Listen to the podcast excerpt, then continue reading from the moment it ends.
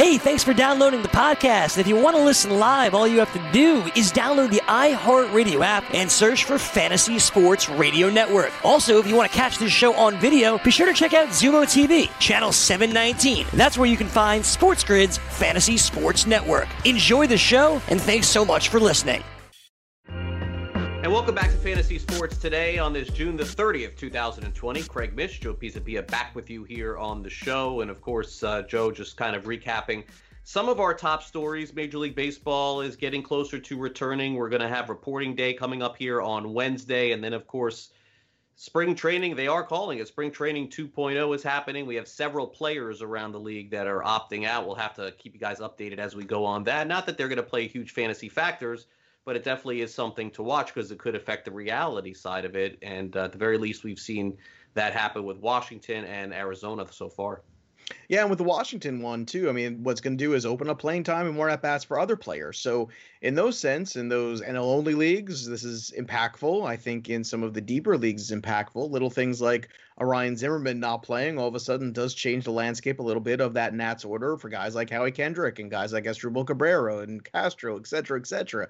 So, uh, yeah, there are going to be some of these little tiny moves that will make a difference. Again it's going to be the Wild West. We all know that in terms of Major League Baseball this year. So every little bit of information you can have, I would arm yourself with because it's going to be such a fine distinction between success and failure because you have so few games to differentiate yourself, especially in those leagues where you have daily transactions. Those can be enormously important because these rosters are going to be so ballooned and so bloated. So it's going to be a fascinating thing. We're going to do everything we can here on the network to keep you guys up to date and how everything's going to impact all of those rosters that you do have and the ones that you're starting over with and the ones that you are drafting from scratch because God knows a lot of people are going to have a lot of all of the above. That's for sure. And uh, certainly you can catch Joe uh, this weekend on Diamond Bets right here on Sports Grid as well. For our first ske- full schedule, just go over to sportsgrid.com.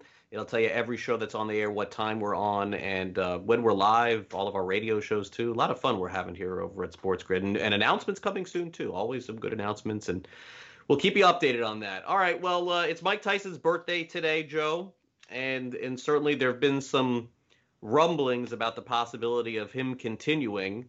I felt really good about that until I saw the results of his last few fights when he was Mike Tyson, the fighter. Boy, wow, did he he ended really poorly. I really didn't realize that he lost like four of his last five fights and uh, then called it a day. But in his day, he was as dominant as any athlete that we've ever seen in professional sports. It is really hard to argue that fact.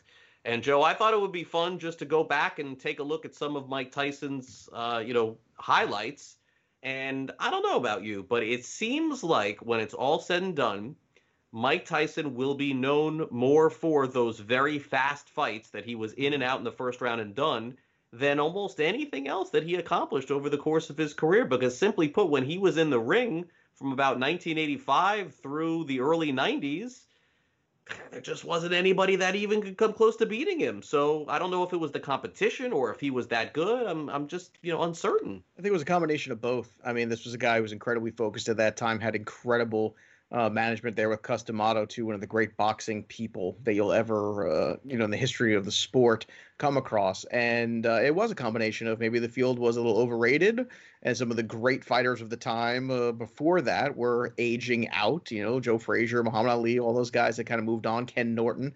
Uh, but you have a, an incredibly fast rise too. This was a guy too, Mike Tyson, who for his first 19 fights, 12 of the knockouts he had. First of all, they were all knockouts in the first 19 fights, and 12 of them were in the first round. So just put that, you know, under your guidelines there. People forget too that he boxed in the Olympics. People also forget that he was just 20 years old, the youngest champion. And just think about that for a moment right now right? However old you know I are, you know, we're you know crossing now over into the 40 range there. But you know, 20 years old. When you and I were 20, I can't imagine us being at the top of our game in anything. Okay, just not anything. As much as we want to think about it. But imagine being the greatest fighter in the world at age 20.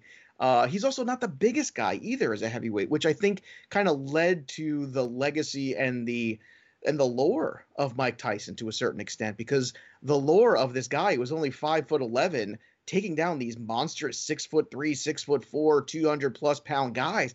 It was just kind of crazy. And I, and I encourage people to go and watch if you if it's still available that Mike Tyson one man show because some of the stories that he tells about growing up, you know, he was an overweight kid and he got made fun of a lot and he got into trouble and then he kind of turned his life around after he had you know gotten in some of that trouble and found boxing and found Cus D'Amato and the next thing you know he's going to the Olympics. Next thing you know he's a professional fighter and then he becomes the best in the world so quickly. In 1990 he was also the guy who was the highest paid athlete in sports. So not only was he at the top of his game in terms of the boxing world but he was probably the most iconic athlete at the time as well, because this is before we're right on the precipice of the Michael Jordan era Bulls really taking over. So Tyson at 1990, before we hit the beginning of that decade, right there, Mike Tyson might have been the most important guy in all sports. Yeah, I mean, he could have been, and um, you know, certainly for me, when I look back on it, uh, gave us uh, a lot of entertainment going into mm. a fight and not a lot of entertainment going out. I remember times that I would go and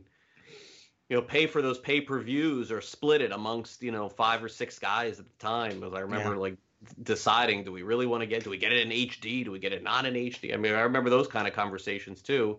And it was 60 bucks, 70 bucks. Everyone would throw $5 in. And we were so upset after like, I mean, we, we, we would literally have to try and watch an hour of the pre fights because there was always that chance that the Tyson fight was not going to be great. And mm-hmm. honestly, when I look back on it, um, you know, certainly the only one that I went into a fight thinking that there was a chance that he would lose was against Razor Ruddock. Those were the only fights that I thought, mm-hmm. okay, well, I mean, this guy could potentially fight him. Um, and he did probably fight him better than anybody in that era, but he lost both fights against him too. So here are Mike Tyson's five fastest fights in his history, and they're all under a minute. Uh, Ricardo Spain, 39 seconds, 1985. Michael Johnson, 39 seconds, 1985. Now remember, when he came back to fight again many years later, he uh, one of his warm-up fights was against a guy named Lou Savarese, and and he beat him in 38 seconds. I mean, I think McNeeley lasted longer than him. Uh, Robert Colay, uh, never heard of that guy, but he beat him in 37 seconds. And then uh, Marvis Frazier, this is the one that was the fastest fight in Mike Tyson's history. Uh, 30 seconds he beat him in 1986. Now, if you go back and you look at Mike Tyson's fight record, here's what you're going to find a lot of other fights that were a minute and a minute and a half and yeah. two minutes. But these were the five fastest. Of course, Spinks was uh, a championship fight. That was also uh, very quick as well. And when it's all said and done, Joe, I think this is what I'll remember about Tyson. Like it was just very fast knockouts, and that was it. Yeah. But later on, when he ran into a guy that could take a punch in Holyfield, that's mm-hmm. sort of when it all changed because he all he knew was how to knock out guys. He didn't know how to go deep into a fight, and um, and Holyfield certainly was the beginning of the end for. Yeah, uh, he was a, he was a fighter, not a boxer in some in some ways. And I remember my grandfather when we used to watch him. My grandfather was a, a, a, amateur boxer himself, and you know always loved the sport and always tried to teach me about it. But he always referred to Tyson as a fighter, and he said there's nothing wrong with that. He said you could be a champ and a fighter.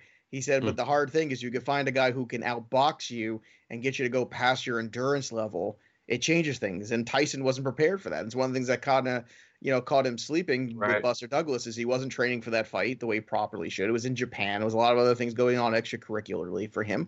And one of the undoings of Mike Tyson is that he was champ at 20.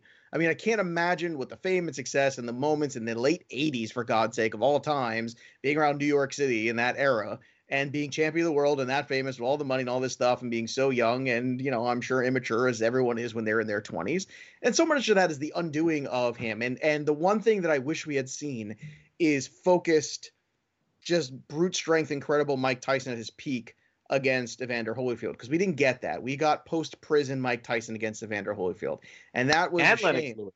And Lennox Lewis, and that was the shame because had had that stretch in prison not happened, had he not kind of you know change, and and that's also when he got away from the the original group that brought him to the mountaintop too. He had changed managers, and you know he had changed cut guys. He, he had basically the regime that got him right. there. He abandoned, and and that's the politics of boxing and that enters into it. And that's the politics of sports. And I think that it's unfortunate that the boxing world got robbed of what could have been an Ali Frazier esque kind of rivalry with Holyfield and Tyson because you did have the incredible knockout power of Tyson at any moment against the great boxer who could really take a punch in Evander Holyfield and dish it out at the same time. But you never got that because Tyson post that prison sentence with that new regime working with him was never quite the same fighter, wasn't as focused, didn't have the same kind of training regimen and all the other things that would made him so successful early on. And and it's a shame. And it's it's one of the things that I think had boxing had that, it might have continued to push forward. And I think not having that rivalry hurt it in the long term. And then we've seen the Klitschko's and other guys over the years, and it just hasn't been the same. We grew up with boxing being the thing. UFC has turned into more of a thing, obviously, in the last 20 years. It's sure. been huge.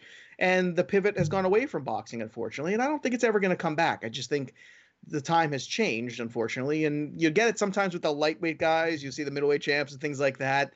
You know, you see every now and then the Mayweather flight gets a gets a big, you know, to do or it's just I don't know. I just don't ever see heavyweight boxing grabbing the consciousness of the sports landscape in this country again.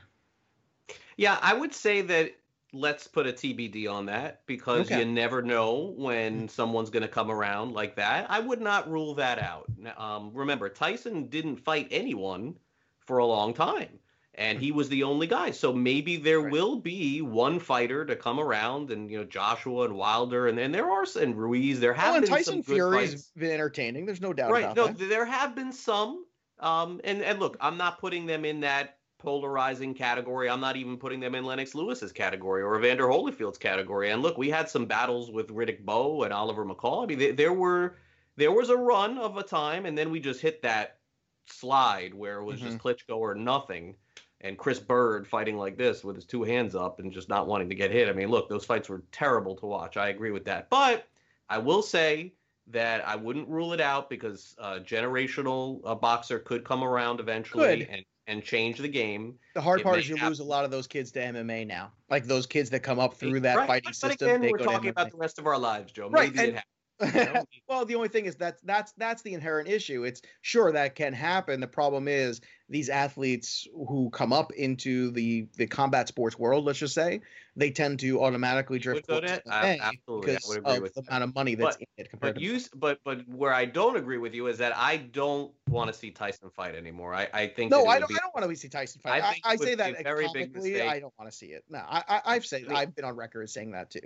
Yeah, like like if we're talking about an exhibition two or three round fight against Holyfield and where we don't have to pay for it and we want to watch a train wreck, sure. Like I mean, uh, no no problem. Can we get Screech from Saved by the Bell and Mike Tyson? Can we get that's the fight yeah. everybody or Aaron Paul? You know, like I mean that that's fine. Like if they want to do that, but let's not take this all that seriously. And again, I know that everyone wants to make this into a thing. Do the same thing that I did today and with all due respect to Mike Tyson, one of the greatest boxers of all time, go take a look at what he did 20 years ago in his final five fights and look at who he lost. You're going to go, what? I don't even remember any of this happening. Mm-hmm. It, it, it, ended pretty badly I, for him. Yeah, you're right. All right, uh, we'll come back next and we'll hit on some Major League Baseball players that are set to go for the season. Don't go away. SportsGrid.com. Betting insights and entertainment at your fingertips 24 7 as our team covers the most important topics in sports wagering real time odds, predictive betting models, expert picks, and more. Want the edge? Then get on the grid. SportsGrid.com.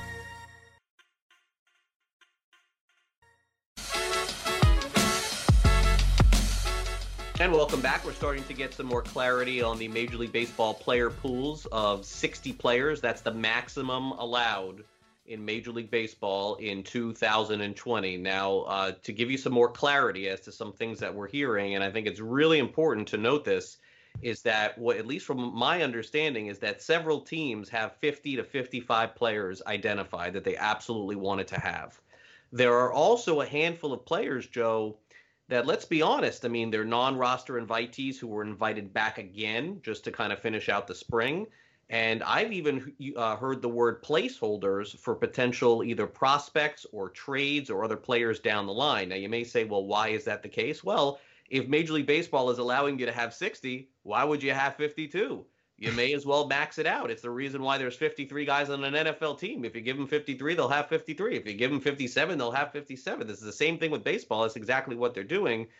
But the one caveat to this that baseball has done is said, hey, look, you can have up to 60 but we're not going to be playing games with the roster so if you if a guy outside of having uh, you know a covid issue if you take a guy off that 60 man, that's a wrap for 2020, and then you'd have to address that back in 2021. So uh, keep all of this in mind, and I would say that it seems like the rosters a little bit more fluid than I initially thought when we first started talking about this a couple days ago. Uh, but I thought it would be a good exercise to take a look at some of the players, Joe, that are potentially uh, back in the pool and what teams were thinking by assigning them to their player pool this year. Yeah, and look, to say this situation is going to be fluid is, I think, the understatement of the century right now. I mean, there's going to be a lot of fluidity on Major League Baseball rosters over the next two months and change. And that's understandable. This is just the reality of the situation we're in, but it doesn't mean that you can't make some decisions off it or let some of these additions and some of these names kind of creep into your psyche and understand whether or not they're investments or whether or not they're guys that could uh, their presence alone affect other guys or other you know parts of the team. So it's important to kind of know the names that are in and out right now and what that does mean for the 60 games that we're hoping we get in major league baseball. Yep hope so. So let's take a look at a couple of the teams uh, as far as here are some of the players that are in.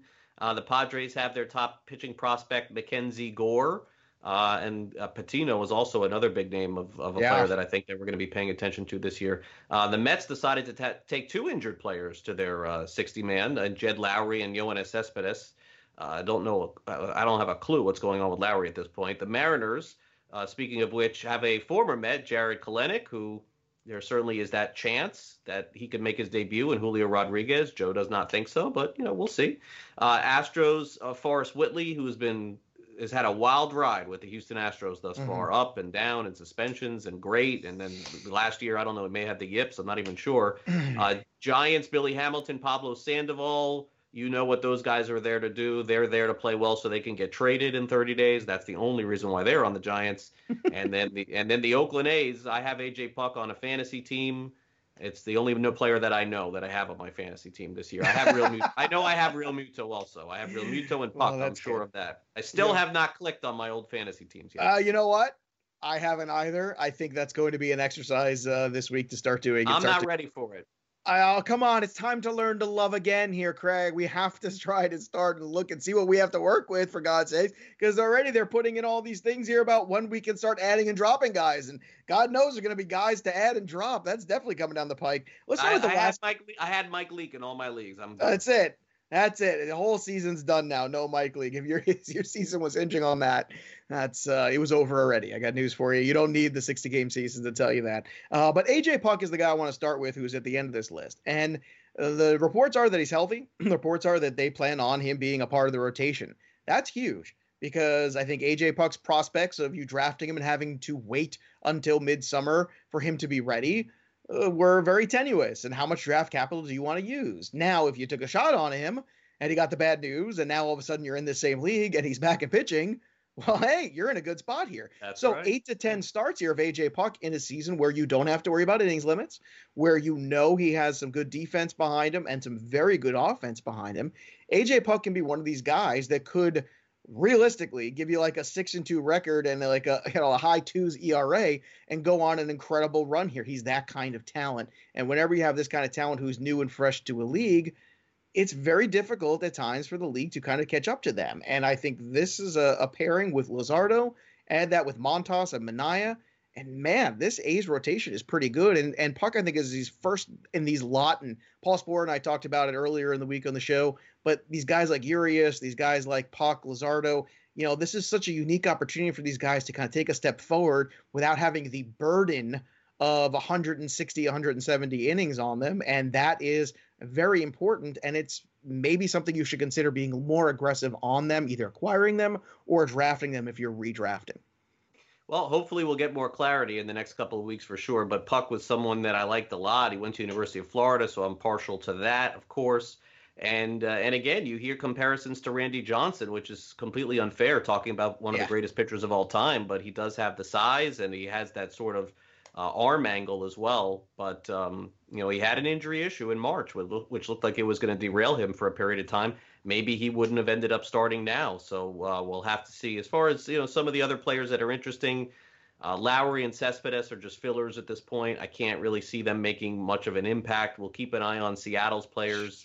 And there's uh, a Forrest, lot of money in those two guys, by the way. Yeah, Forrest Whitley is is really an intriguing one because I don't I don't think there is middle ground for him, Joe. I think he's either going to be a star or he's going to be a nothing, and I'm not sure which one it is. Um, you know, the former regime that was there with Houston, I used to talk to them a lot about him, and they could not figure out what was going on with him last year. Um, couldn't get anybody out. Was walking the park, giving Yeah. up bombs. Like it was just like a, a completely different pitcher. Remember, he also had the suspension, so.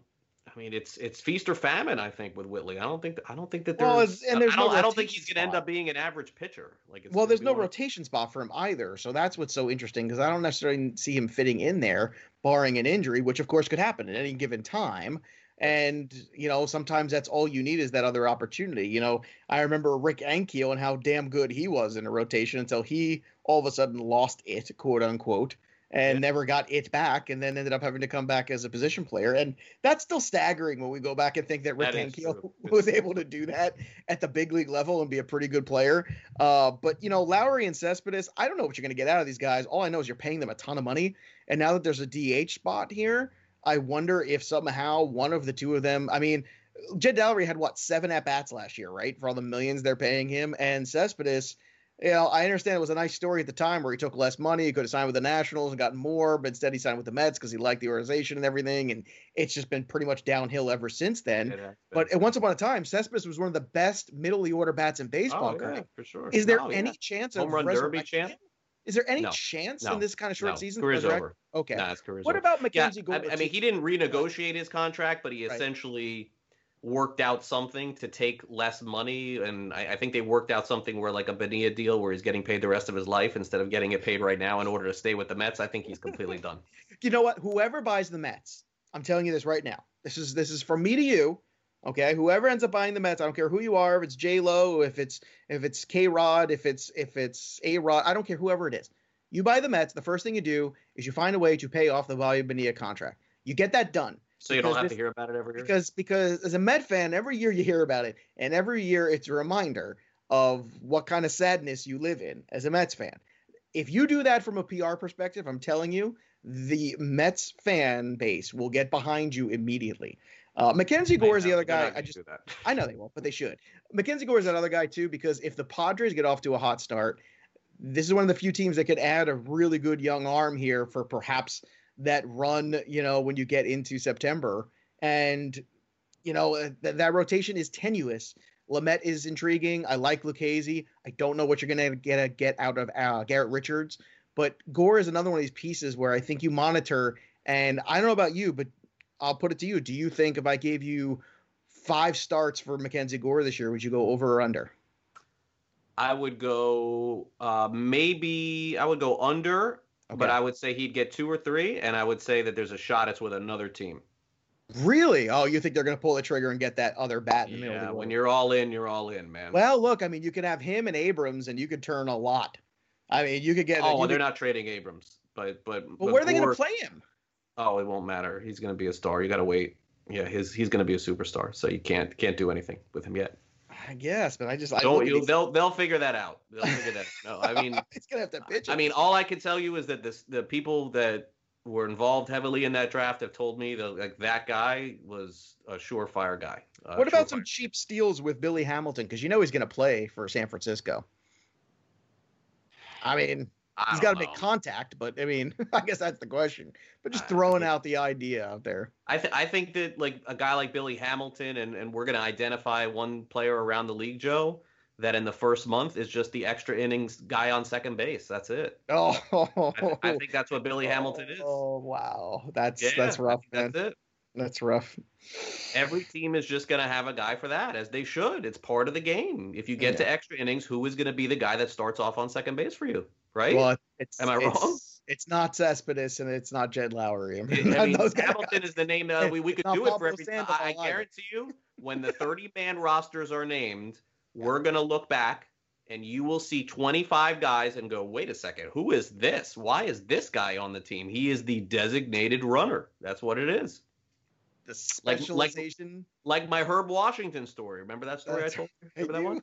I do remember this this year that's that's going to happen. In fact, I'm going to say something about that on social media too. I think this is a good time. I, I, it's, it's the Herb Washington moment. Look, a couple players that are not in the pool. Uh, the Rays, Brent Honeywell, obviously, uh, even though they say he's recovering and, and responding to treatment, he is not going to be on this roster, which is very sad because I know a lot of us in the Dynasty baseball community were hoping that he could turn things around this year.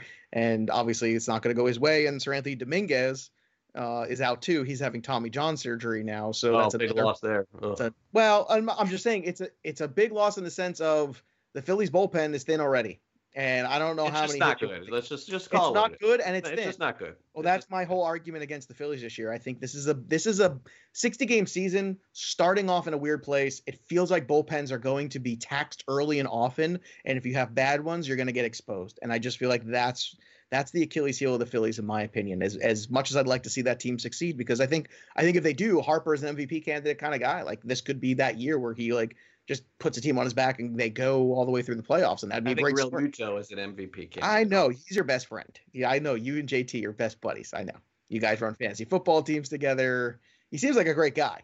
I, you know, he seems like a, He's the best. I'm a big fan. Guys like him. Big Real Muto fan. All right. Uh, coming up next, it's time to have a little fantasy football conversation. We were doing this a lot for the last couple of months, but now with baseball back, fantasy football a little bit on the back burner somewhat, but we're still going to cover it for you guys every day in July in some way. And then coming up next, it's time to look at some late round values in the NFC North.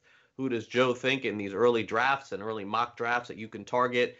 In rounds 10 through 15 that you could potentially have with someone that could play well for you in fantasy football coming up in a couple of months. We'll be right back in just a couple of minutes right here on Sports Grid. This is Fantasy Sports Today. Don't go away.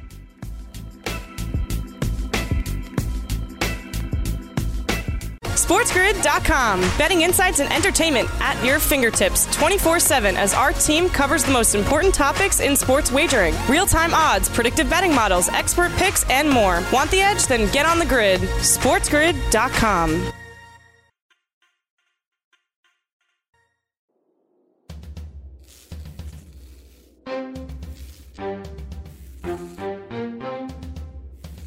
You're watching Sports Grid. Get on the grid. And welcome back. Before we get to some late round sleepers, there was an early round sleeper in fantasy football a few years ago, Joe, by the name of Johnny Manziel. Remember Johnny Manziel, Johnny Football from the Cleveland Browns? I remember, you know, a lot of people in fantasy football, you know, those conversations where you don't want to take Johnny Football with, you know, as a QB1, but he could be, a, you know, a late QB1, QB2. Well, he was QB0 in the NFL. And uh, basically, he's been describing his football career as, quote, in the past.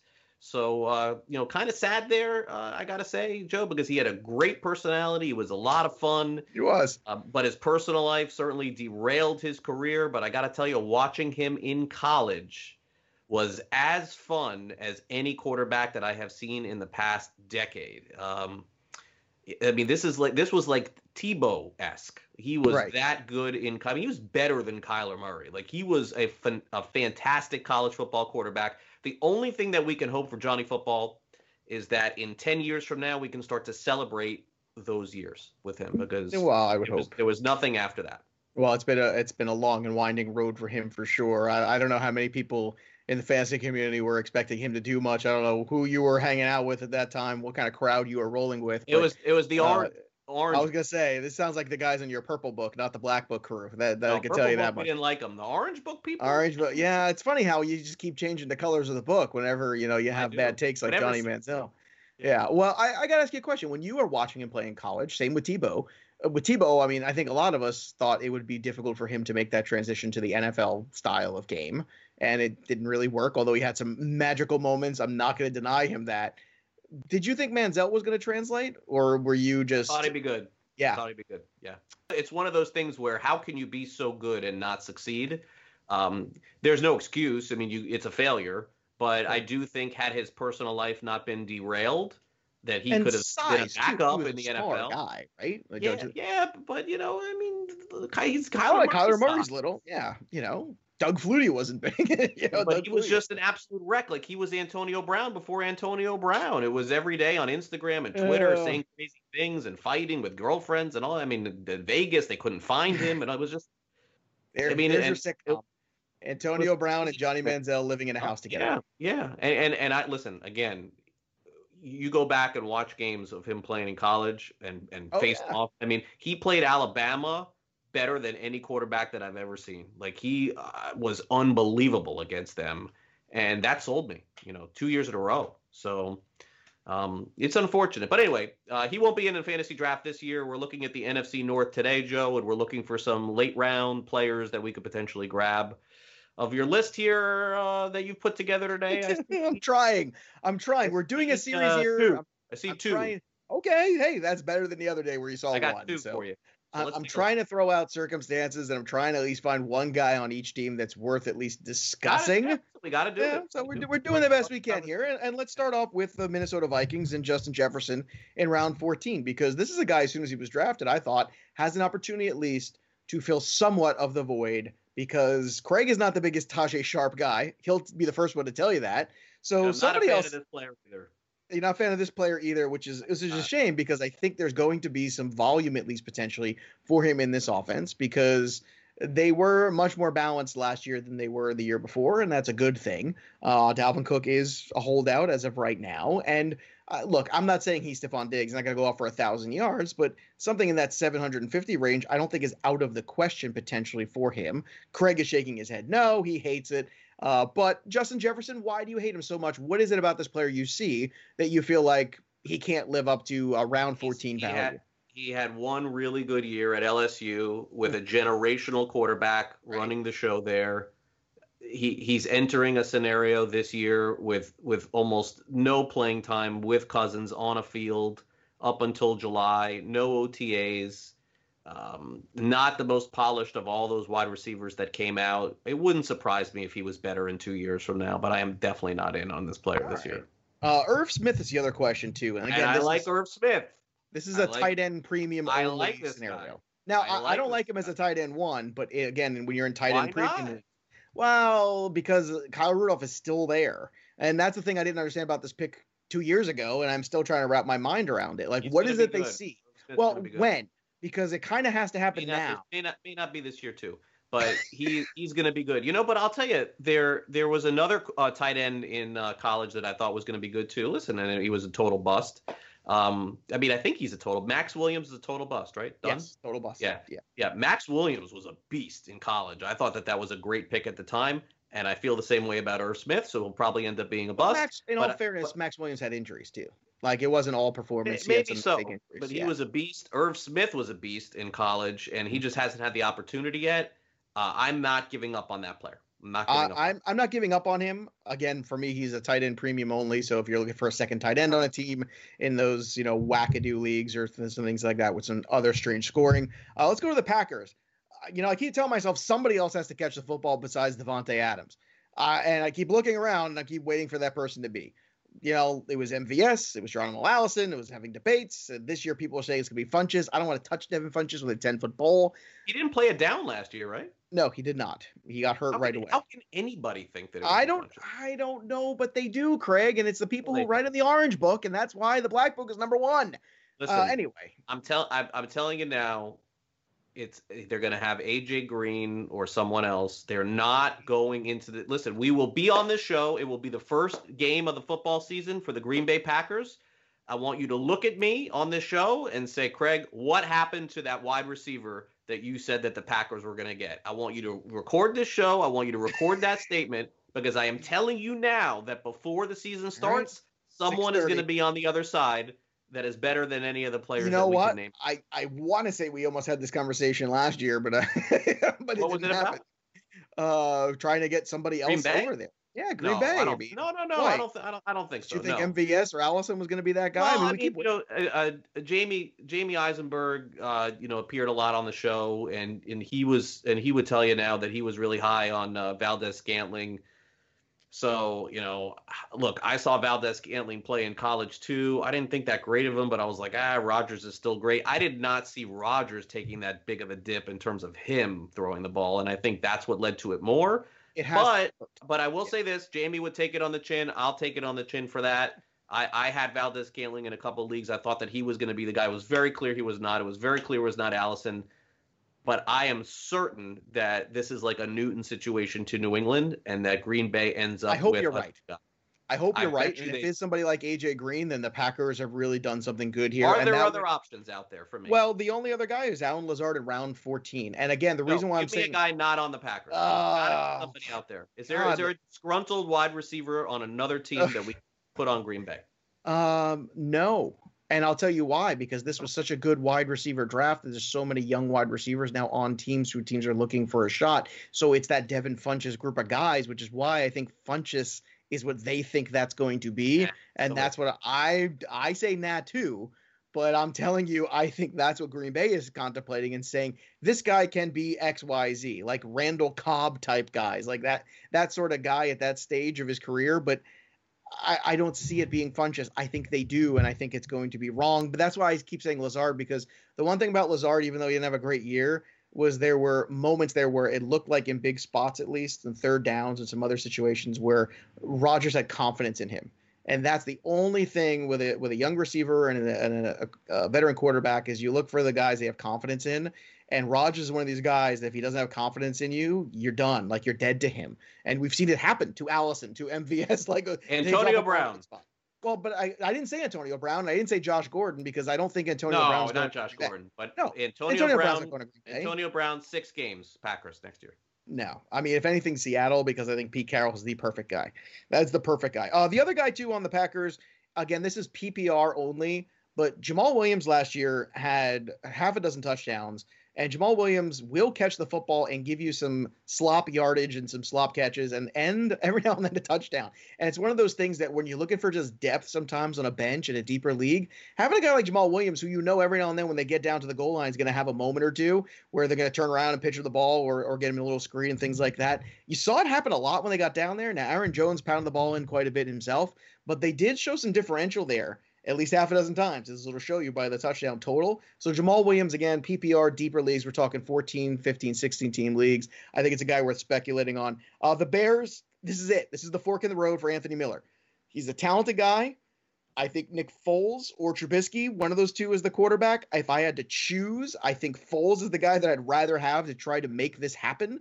Am I wrong? Do you think Trubisky's the guy to make this happen? Because I feel like we've had Trubisky and it hasn't happened yet. Yeah, I don't feel good about either quarterback there. I don't feel good about them either, but I'm just hoping that it's going to be the latter. And the last one is the Lions uh, here. Um, Marvin Jones is going in round eight. And I know Marvin Jones is one of the most streaky players. Like he's a guy that could drop a game on like three touchdowns at 150 yards. And you're like, yeah, oh my God, it's unbelievable. And then he is perennially, you know, somebody you don't find very often. But here's a fascinating little stat, and I just saw this, and I know you like fun stats. Through age 31 season, Matthew Stafford is number one in completions, number two in passing yards, and number three in passing touchdowns. Now, if I told you that, right, that's kind of surprising stuff. And it Yeah, makes you it is. realize that Matt Stafford has had a very prolific career over his first, you know, 10 years in the league, and he's still just 31, same age as Cam Newton. I don't think either of those guys are done. So I think Jones is another one of these guys that kind of hangs on and is relevant. If you want to go back into the Hockenson situation one more time, too, again, he's going basically undrafted, but tight end premium scenarios, okay, I kind of get that as a second tight end. But to me, I think Matthew Stafford, when we go back and you look at the body of work, we forget how good he's been and how consistent he's been. Yes, he did that Calvin Johnson, but now he's got Kenny Golladay, and now he's got what could appear to be an improved running game. And all of a sudden, I think that Lions team continues to look more and more dangerous as we continue to look at it. Yeah. I like Detroit and uh, I like Jones. I'm not a big, I'm not as big a Hockenson guy. I, I you know, went in. No, I'm a thinking, Fant guy. I'm with you on the Fant Fant. Hockenson thing for sure. Good. Glad I turned you on to that. Oh, year. you absolutely did. You, uh, you know, I relied quite a bit on you last year in the college football world, and, and Uh, I appreciate. Let me ask you this. Dede Westbrook would he be the second best wide receiver on the Packers? Yeah, he would. You know who else? I, if I was the Packers, I would try. Here's the last name for it: Corey Davis. Just see if you can get something out of him. Corey Davis. Corey That's Davis name. the guy talented Tennessee, guy. right? Yeah, Corey Davis is Yes. a talented guy who hasn't gotten go. right. That's that's the kind of guy you go after. There you go. There you That's I'm the other side. Corey Davis. He's unsigned right now. No, he's still there, but I think you could get him for a pick. Didn't Tennessee cut a receiver? Not him. he's still on the roster. I thought he cut. I thought he got cut. No, AJ All right. Brown and him. If he did get cut, they should go get him right away. I don't I think believe he got it. cut. I don't know. Maybe. Not. We'll, we'll right, come back. All right, we'll uh, we'll come back and wrap it all up after this. SportsGrid.com. Betting insights and entertainment at your fingertips 24 7 as our team covers the most important topics in sports wagering real time odds, predictive betting models, expert picks, and more. Want the edge? Then get on the grid. SportsGrid.com.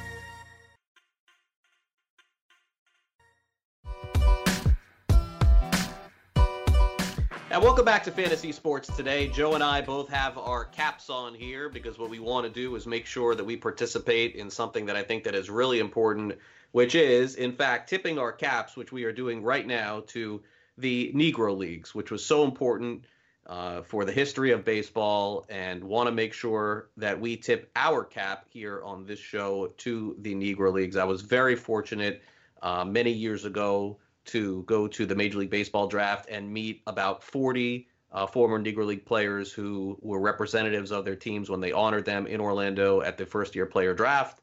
Uh, tipping my cap to them, Joe.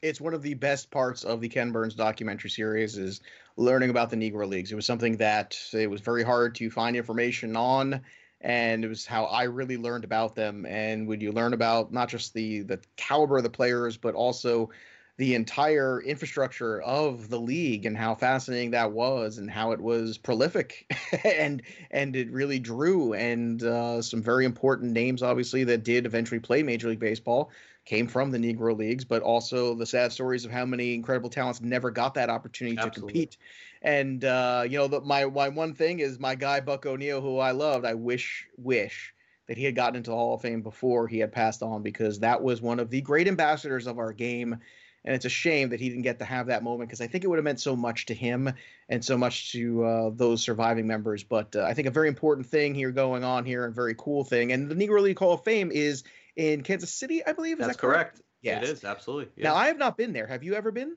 I have not. No. Uh, that's that's one of those places I think that if I got to go down to that area, I would absolutely have to check out. I'd want to see it and and check it out. I'm a big fan of Cooperstown, and I imagine this is a, a pretty great establishment as well. And uh, sure. important here, important for us to be recognizing that, and uh, great to see that baseball and sports can move the narrative forward in this country. So hopefully, getting back to sports is good for all of us, and a little bit more unity here in the United States of America. It is the United It is. States. It's supposed to We, be, uh, we saw yesterday Magic Johnson tip his cap. We saw uh, former uh, President uh, Barack Obama, Bill Clinton, Mhm. CC Sabathia, Conan O'Brien, uh, George Bush, Reggie Jackson, and uh, my guy Fergie Jenkins also do that as well. So uh, definitely want to tip our caps as well uh, for the uh, Negro Leagues. Hopefully you guys can post your videos out there as well. Uh, just a programming note here for Sports Grid. I know that things have gone way out of control with my hair here. I understand that. I apologize for that. It's been an internal battle in the Mish household. Uh, I have wanted to get a haircut now for a while. Um, it, it, Miami has just been a, it's where I go to get my haircut. It's just been a dicey conversation to have because of the COVID numbers just constantly spiking in Miami. We have not been able to secure my uh, my hairdresser to come to our house. Like that has been the plan now for about a month. Mhm. It is happening. Oh, it is it is happening. Oh my uh, goodness! Uh, very soon.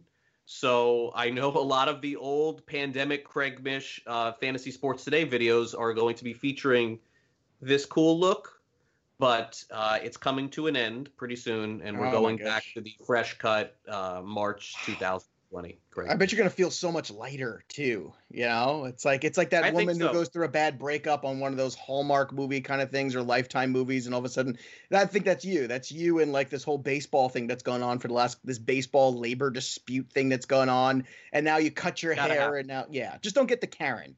Don't don't get that haircut. Don't get that weird haircut where it's like you know business, uh, you know, in the front and party in the back and crazy stuff going on here. I just want you to get a No, regular I, I haircut. think I think it's it's going to be back to the way it was. You know, I normally like it short. My wife, you know, she was like, "Can you just give it a shot?" And you know, because I really like it when you have a lot of hair. Can you please grow it out? she run her fingers through it? Is this like this Uh, is? you know, Joe. I mean, this personal business there. you know? hey, look. I mean, gosh, we spend all this time. I mean, this, I mean, here. just because just because we talk about Allen Lazard doesn't mean we're going to be able to talk about my hair. I mean, oh, well, I don't Um, know, man. If, but if but I did.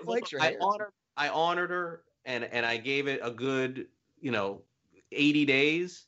But the last two weeks, I'm starting to hear it from everybody. Like, what, dude? Like, when are you getting? Like, I'm getting calls. They're like, hey, like I watch you on TV. Like, are you ever? like, what is it that you're doing? Hey, a couple more weeks of locks of love. You know, you could probably donate if you go a little bit longer here. It's too much. It is too much. So I apologize to all of you out there who have had some focus on this, and that's not what I want you to do. I want more of the focus to be on fantasy sports birthdays. Uh, but for now, for another few days. For that. Well done. It's it's gone next week. It's gone. One uh, one. I just want the big before and after. Will you promise me, Brett?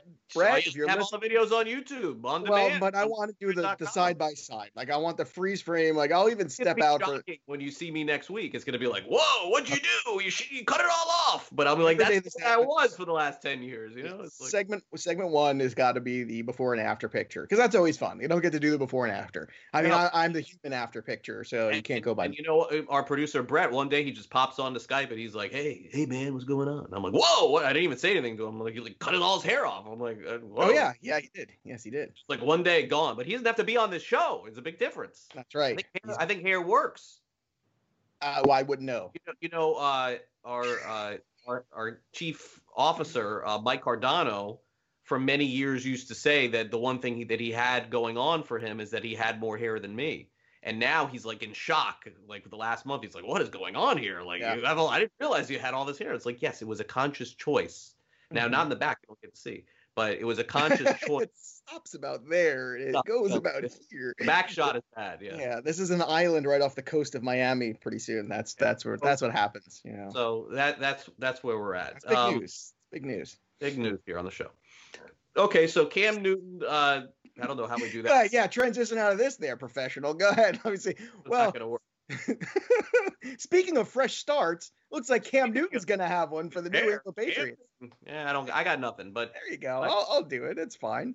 Uh, but look, look here. At, well, uh, what Cam Newton brings to the Patriots. Well, look, and I think we have to think about that and what the fantasy repercussions are, and and what the logical expectations are. I see a ton of hot take things out there, which I know Craig is a big fan of the hot take stuff.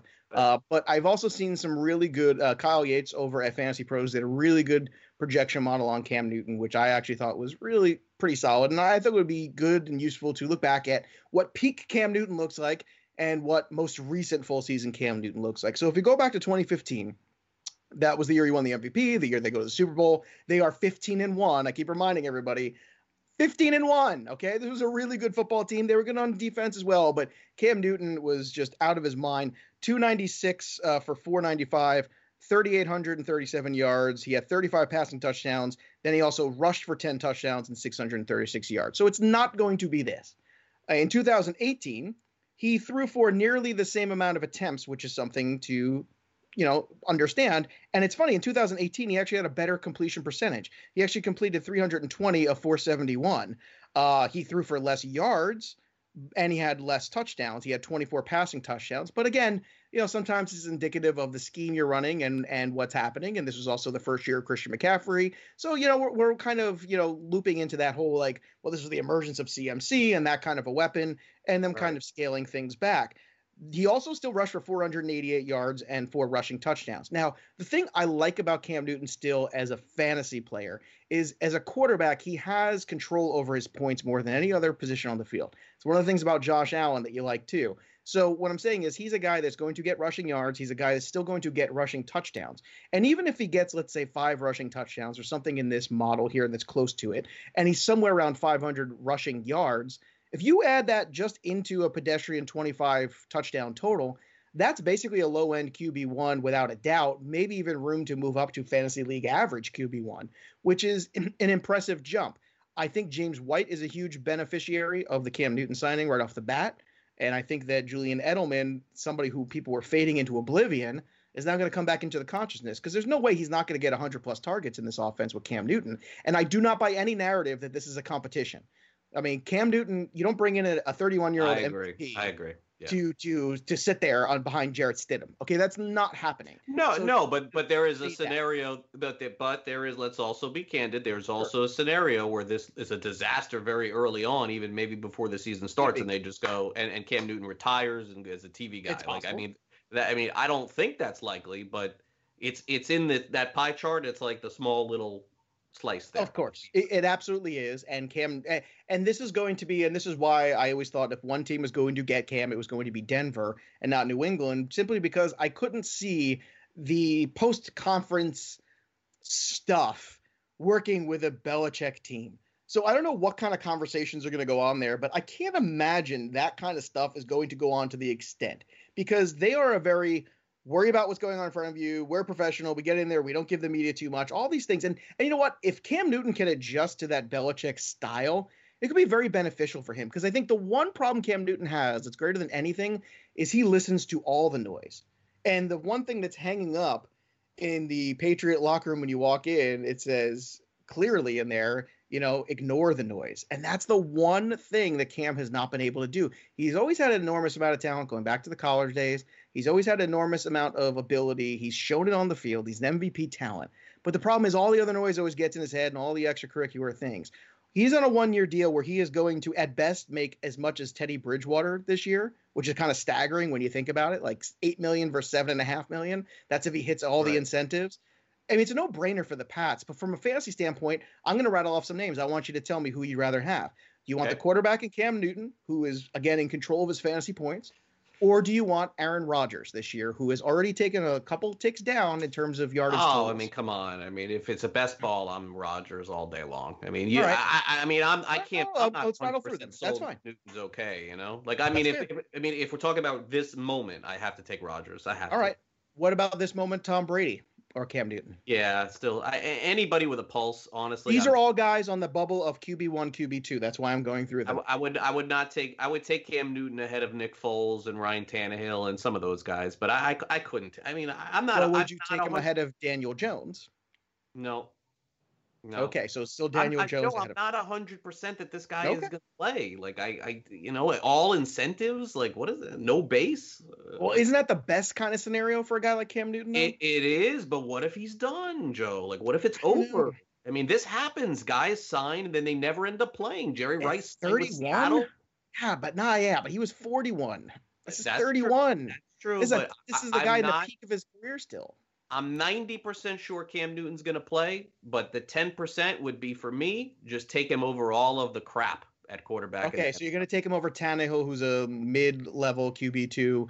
Uh, what about Stafford? You're going to take Stafford over him, right? Oh, I take Stafford, yeah. Okay, I would take Stafford over Cam too, but I think what you're doing is right now, just to close out, I think you're looking at Cam Newton as a pretty solid, fun investment as a QB too. But you That's take the guys like Brady, 20, like 23rd guy, 22nd guy. But I think the That's upside, it. the upside oh, is course. he could end up being a fantasy league average. Of well, course. he can't be QB one, but he could be a mid-level QB one, and I think that is something to take into account depending on who your first quarterback take him ahead of Tyrod Taylor. I would oh, take right now. I would take him ahead of um, Bridgewater, like like that's worth a risk for me. But the I other guys I know are starting and, and I know that are going to put up okay numbers.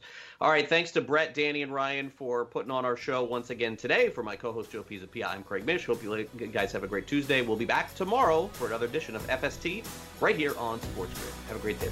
See you. SportsGrid.com. Betting insights and entertainment at your fingertips 24 7 as our team covers the most important topics in sports wagering real time odds, predictive betting models, expert picks, and more. Want the edge? Then get on the grid. SportsGrid.com.